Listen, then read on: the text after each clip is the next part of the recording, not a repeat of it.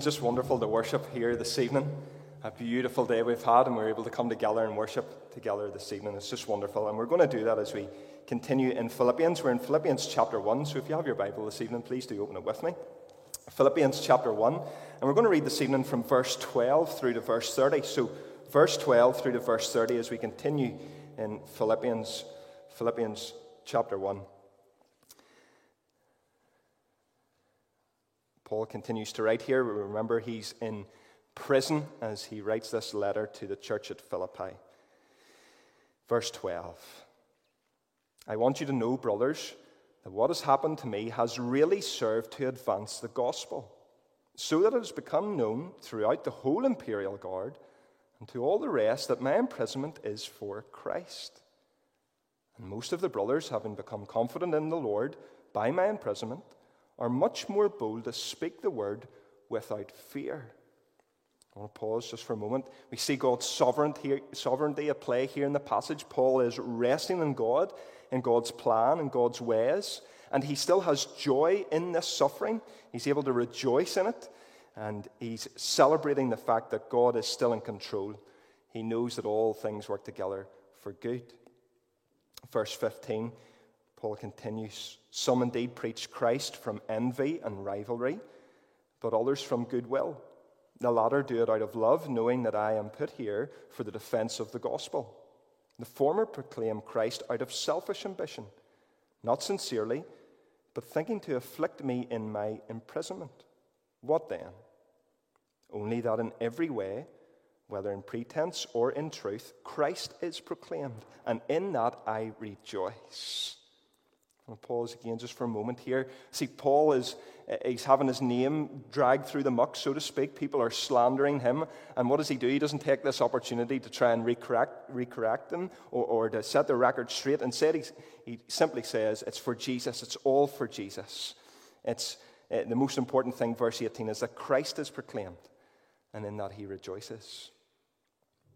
So, picking up again at the bottom of verse 18, Yes, and I will rejoice, for I know that through your prayers and the help of the Spirit of Jesus Christ, this will turn out for my deliverance, as it is, as it is for my eager expectation and hope that I will not be at all ashamed, but that with full courage, now as always, Christ will be honored in my body, whether by life or by death. For me to live is Christ and to die is gain. If I am to live in the flesh, that means fruitful labor for me, yet which I shall choose, I cannot tell. I am hard pressed between the two. My desire is to depart and to be with Christ, for that is far better. But to remain in the flesh is more necessary on your account. Convinced of this, I know that I will remain and continue with you all for your progress and joy in the faith, so that in me, you may have ample cause to glory in Christ Jesus because of my coming to you again. Amen. And we thank God for his word to us here this evening. We, we see here that Paul rejoices in the fact that he's in prison because even though he's in prison, the whole Roman imperial guard, they get to hear about Jesus. That, that the people in Rome are hearing about Jesus precisely because he is in prison. Now, as we think about this passage this evening, I have felt the weight of this passage this week. To live as Christ, to die as gain. We're really going to zoom in on that. And if we're putting a title on this evening, it's this Living for Jesus. It's the only way to live, and it's the only way to die. Living for Jesus, the only way to live, it's the only way to die. And this evening, I have been excited about preaching this passage because it is the very heartbeat of what it means to be a Christian. You see, in this passage, there is real power for us. The truth is here, what it means to be a follower of Jesus, a disciple of Jesus. It's unlocked for us right here. It's made clear and plain. But yet, with that comes great responsibility. There's great challenge as we listen to Paul here and as we reflect on him as we in a little while will sing Jesus, all for Jesus. Someone said to me as the service was starting, it's really easy to sing those words. It's a lot harder to mean them. Jesus, all for Jesus. Well, as we start to work through this this evening, what I want us to do, or what I, uh, I'm going to attempt to do, is help us understand what it really means to be a Christian. You see, that's the key. We've got to be able to distinguish what is a Christian. So, how are we going to do that this evening? Well, we're going to look at what it means to worship God, and then what does it mean to live for Christ and to die is gain. And I hope as we do that, we will unearth in each of us what it means to be a disciple, a follower of our Lord. Now, there are many misconceptions about what it means to be a follower of Jesus. We can say it in lots of different terms to be born again, to be saved, to be a disciple, to be a Christian. But what is it not? Well, being a Christian is not just some cultural or societal privilege. Just because we have grown up in a largely Christian culture doesn't mean that we are Christians. That doesn't mean that we're going to go and be with Jesus forever just because we have grown up in a society that claims to be Christian. Just because our parents have claimed to be Christians doesn't mean that that flows necessarily down to us. It's not just a ticket out of hell. We thought a little bit about that last week. You don't just obtain this one night at a gospel meeting where you put your hand up or you, you, respond to something and then you sit back and relax and it means nothing else to you. That's not Christianity. It's not just some secret business. We often hear talked about like this the me and the man upstairs, we'll sort it out. I've did my deal with the Lord. I've did my deal with the boss. It's between me and him. That's not Christianity. It's not just a date written on the front of our Bibles from when we were a toddler. It's not just keeping the rules. It's not some higher version of being a monk where we go through this process even though we really don't like it. It's certainly not those people who are good living for a living, trying to con others, but really they're only conning themselves. It's not about the gain of wealth or health. It's not an insurance policy. It's not a way to find balance in your life. And it's not a way to make you a better person. Friends, tonight, if we reduce Christianity and following Jesus down to this list of things, then I certainly want nothing to do with it. Why? Because it isn't good news. And yet, too often in this country, in our churches, it has been misunderstood or shrunk down to this. You see, this type of Christianity that we have described, it doesn't sound like something to be joyful about. It certainly doesn't sound like freedom or peace or transforming. It sounds like drudgery. It doesn't taste sweet or life giving. It doesn't make me want to sing and to rejoice this evening. It tastes more like dust or soil or muck than life giving. And that's because it's not Christianity. So, what does it mean to be born again, to be saved, to be a disciple of Jesus? Well, let's look at this church at Philippi. This little church at Philippi, they're in a Roman outpost. And they're not just a group of people who are going through the motions, half hearted, half committed that Jesus is some sort of optional extra. Jesus is everything for these people. They are believers, but they're in this thriving Roman colony. They're surrounded by Roman soldiers who have retired, who are patriotic. They're mixing with all of these merchants that are coming from the east. Being a Christian wouldn't have been easy, but it was everything.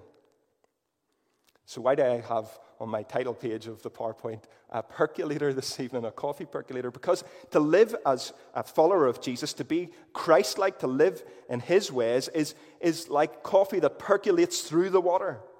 It moves in the water, it changes everything inside of it and around it. And so too, Jesus should change every part of us. We can't just push him off in a segment of our lives. Rather, Jesus comes in and he is everything. He is our Lord.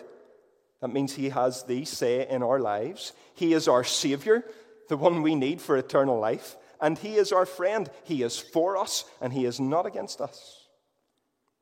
And for these Philippians to worship Jesus, that meant following him meant listening to the call of leave your nets and come follow me, or for the rich man to sell everything that he had to follow Jesus. You see, it's a heart issue as well as a head issue.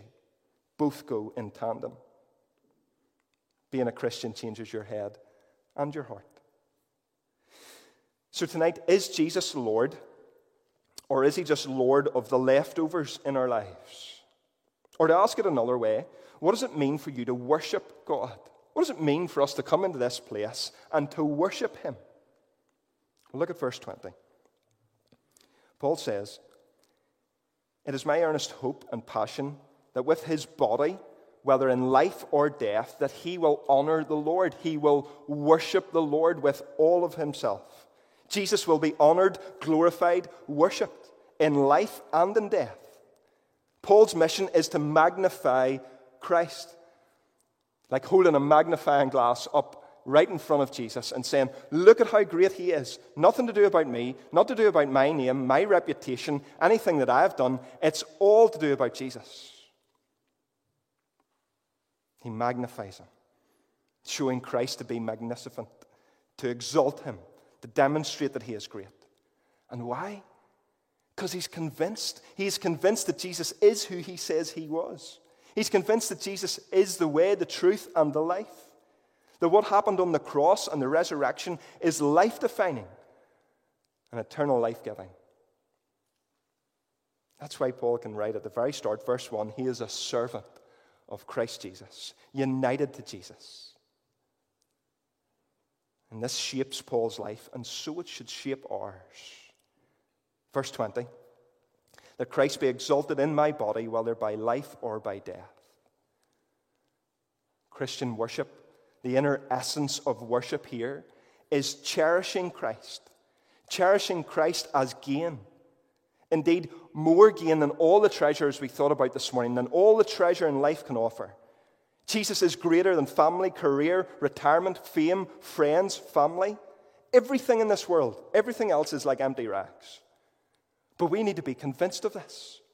You see, that's what we're talking about whenever we say power. Power here this evening.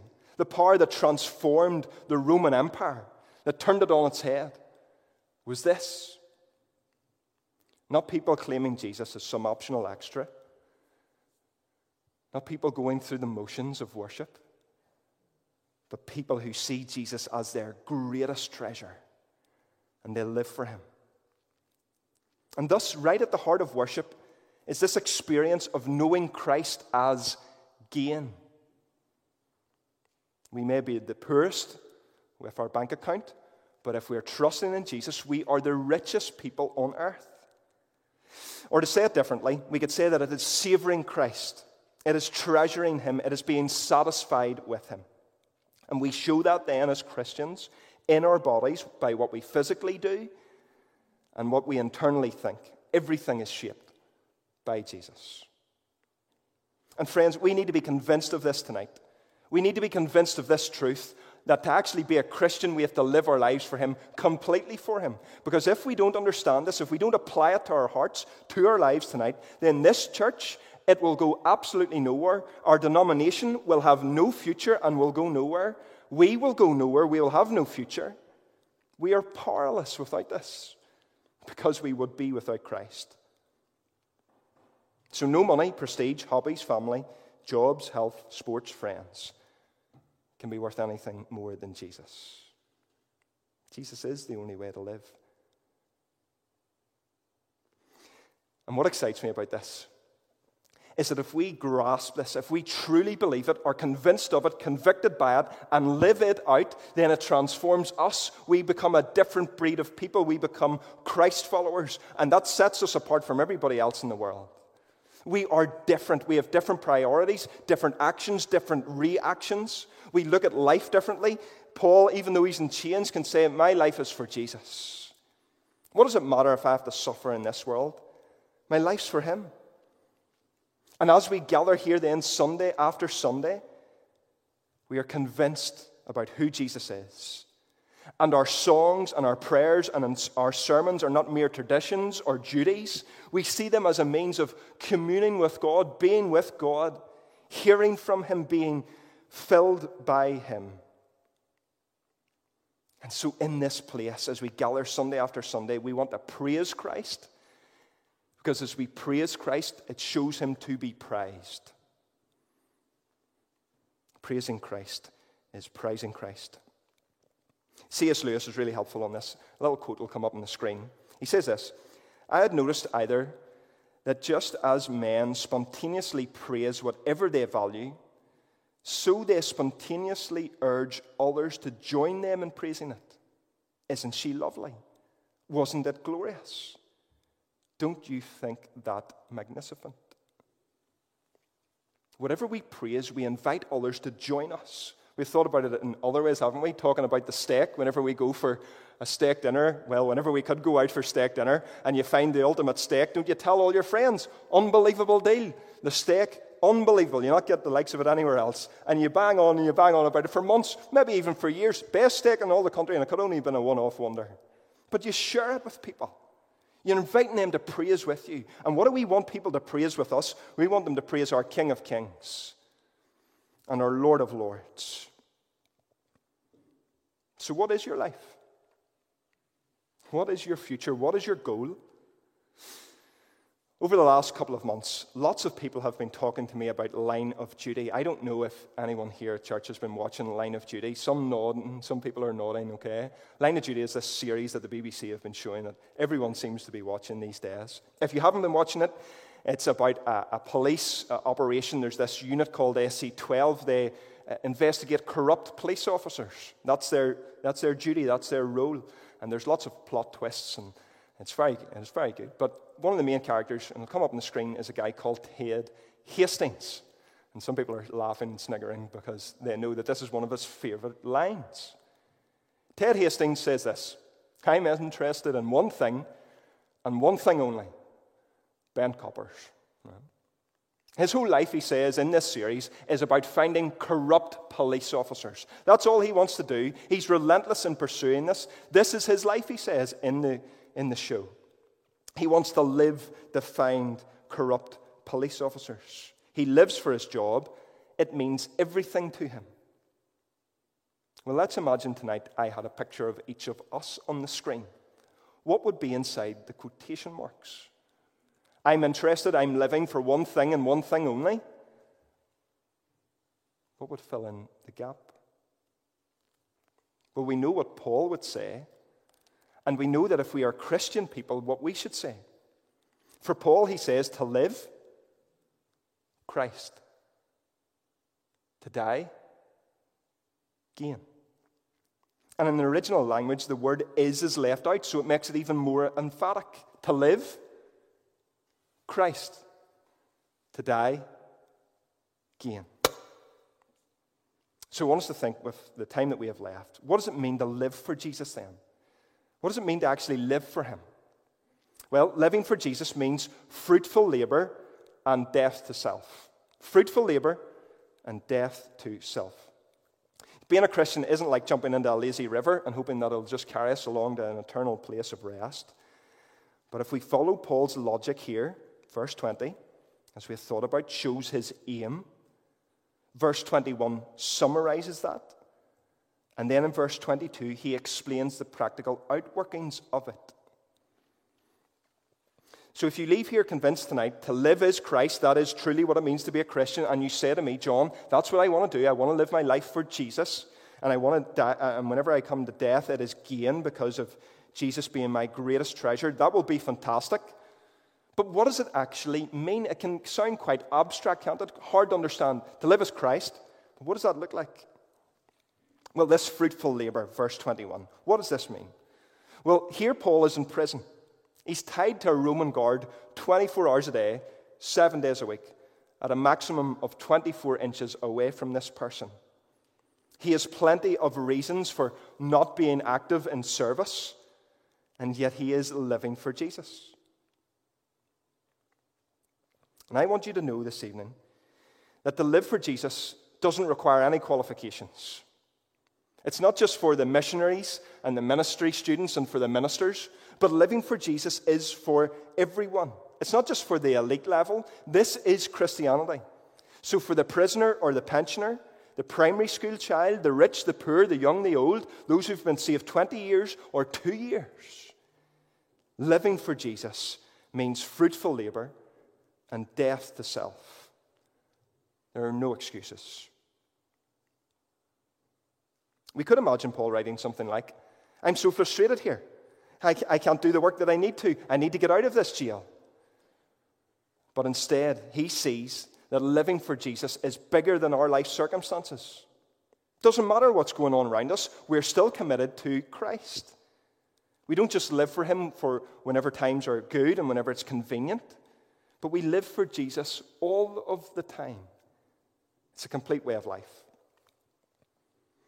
So, in our homes, in our workplaces, in our schools, in our relationships, in our actions, in our reactions, it's living for Jesus. And don't get me wrong, we always seem to fall short of this, don't we? We might do it for a little while, but this is the fight of faith.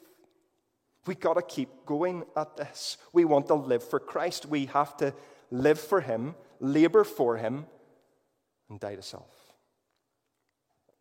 So, what could Paul do from the prison cell? Well, relatively little, many would assume.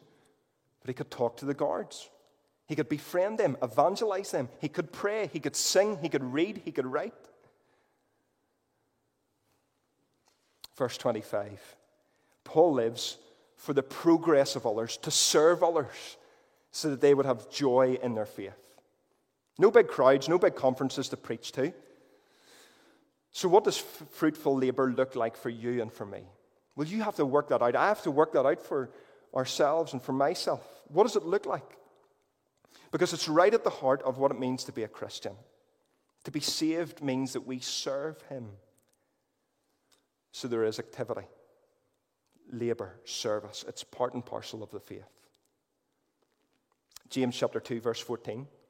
What good is it, my brothers, if someone says he has faith but does not have works? Can that faith save him? In verse 17, faith by itself, if it does not have works, is dead. Living for Jesus means fruitful labor. It means we will actively serve the Lord every day that He gives us. And for that to happen, for Christ, for us to live to Christ, then we must also die. You see, there's no room for the old self. There's no room for me inside of this body anymore. We've got to put to death our old selves. Galatians 2.20. I have been crucified with Christ. It's no longer I who live, but it's Christ who lives in me. So to live for Jesus is not some sentimental, trouble-free life, but it's the way of the cross. Killing the old man, the old woman being satisfied in Christ more than in the things of this world. And that's a heavy call for us. But if we want to live tonight, we have to know the way of the cross and to die. So nothing tonight is more precious than Jesus. Give me Jesus, Give me Jesus. You can take all this world, all that it has to offer, but give me Him because tonight He is my Savior. We've got to see what we face tonight without Him. We've got to know what He's done for us. And we've got to cling on to Him. Tonight, if we're struggling or if we think we're thriving in the faith, it really doesn't matter because to live is Christ. He's either everything or he's nothing.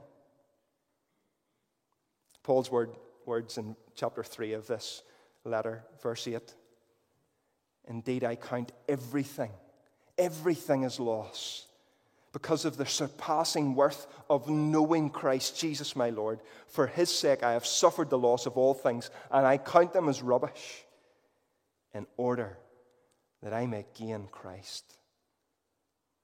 This is what it means to be a Christian die to self, and to live for Him. Paul explains it a little bit further, and we'll look at this just for a few moments. To die is gain. Why can he say that? Dying is gain. That sounds nuts. It doesn't sound right to us. But if we're convinced by this, if we know who Jesus is and what he says to be true, then dying is gain because dying is getting to be with Christ. So Paul here doesn't have a morbid death wish. He isn't thinking to himself, I'm going to end my life right now. Instead, he realizes that God is sovereign over life and death, and he uses this phrase to show us how valuable Jesus is. Verse 23 He desires to be with his Savior. He has a love for his Savior, a love that can hardly keep him away from his Savior. In life, everything about me, Paul says, is for him. In death, how amazing. I get to be with him. One commentator puts it like this The greatest profit will be to stand before Christ and to behold him as he is, the glory of heaven found in Jesus Christ himself. And so, as Christians tonight, we must be convinced that when we die, we will be brought into the presence of God, and for that, that and for us, that is the most glorious and the most wonderful thing that we could ever get in this world. Cool FM cash call that we text into or we hear it on the radios, £20,000. Friends, Jesus is worth so much more. The best Euro Millions lottery ticket that you could ever find, Jesus doesn't even compare. Jesus is everything. And so Paul says, For me to live is Christ, to die is gain. Death for the Christian is always better than this world because death is not the end, it's only the beginning of forever with Jesus. A little way that I try and understand this in my own mind is I often think about it like this. The Christian life is like being in a field, and you're sent out into this field to work whether it's an orchard or a potato field or whatever it may be, and you're out in the field, and there's lots of jobs that need done in the field. You have to fence the field, and you have to pick up the stones in the field, and if it's a potato field, you're going to have to pull the spuds up out of the ground, and it's hard work in this field. That's the Christian life. And whenever you start out in the field, the first day in the field, everything's great. It's really good. Just like whenever you're young, everything's great, everything's really good. But the longer you're in the field, the harder it gets. The more pain comes into your body the hotter the sun feels, the more struggling there is in life. And you just want to go home. You just want the shift to end. You want to be able to come into the presence of, of whoever around the family table and to have a great meal, to be refed and to be uh, relieved of all your duties, job done. Well, that is the Christian life. We're out working currently in the field, and the older that we are, often the harder it is, the more our bodies are aching and failing us. But one day soon, the Lord's going to call, the Master's going to call, and He's going to call us by name. He's going to say, Come on, your job's done. Come on. It's dinner time. Come on into our family house. Come home and rest. Come and be with me. To live as Christ, to die as gain. And so, as we face death, Christ can be praised in our death because we praise him above all else. And Christ will be magnified in our death when we're so satisfied in him. Friends, this is Christianity.